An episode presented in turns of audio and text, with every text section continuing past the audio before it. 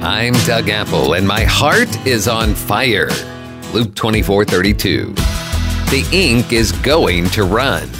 If you don't think of that, you're going to make a bad newspaper ad like the one I'm looking at. The words are white, surrounded by color. I'm sure it looked good on the computer screen, but they didn't think about the end result. So the ink bled into the small white letters, making them impossible to read.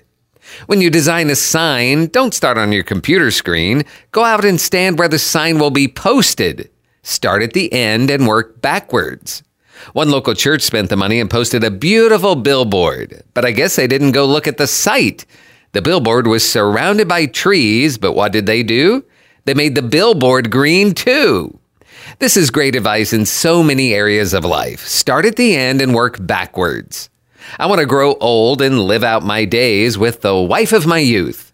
I knew that the day we married, so looking at that end helps me make wise decisions today. Parenting. Wow. My end was that I wanted my children to grow up and be self sustaining adults, contributing to society and having their own relationship with Jesus. So I made my parenting decisions with those end results in mind. And our own lives. How do we decide what to do each day? What do we value? What gets our time and attention and resources?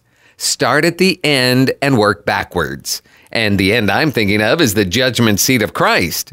Romans 14:10 says, "For we shall all stand before the judgment seat of Christ." So, how are you planning your life? Start at the end and work backwards. God bless you today. I'm Doug Apple.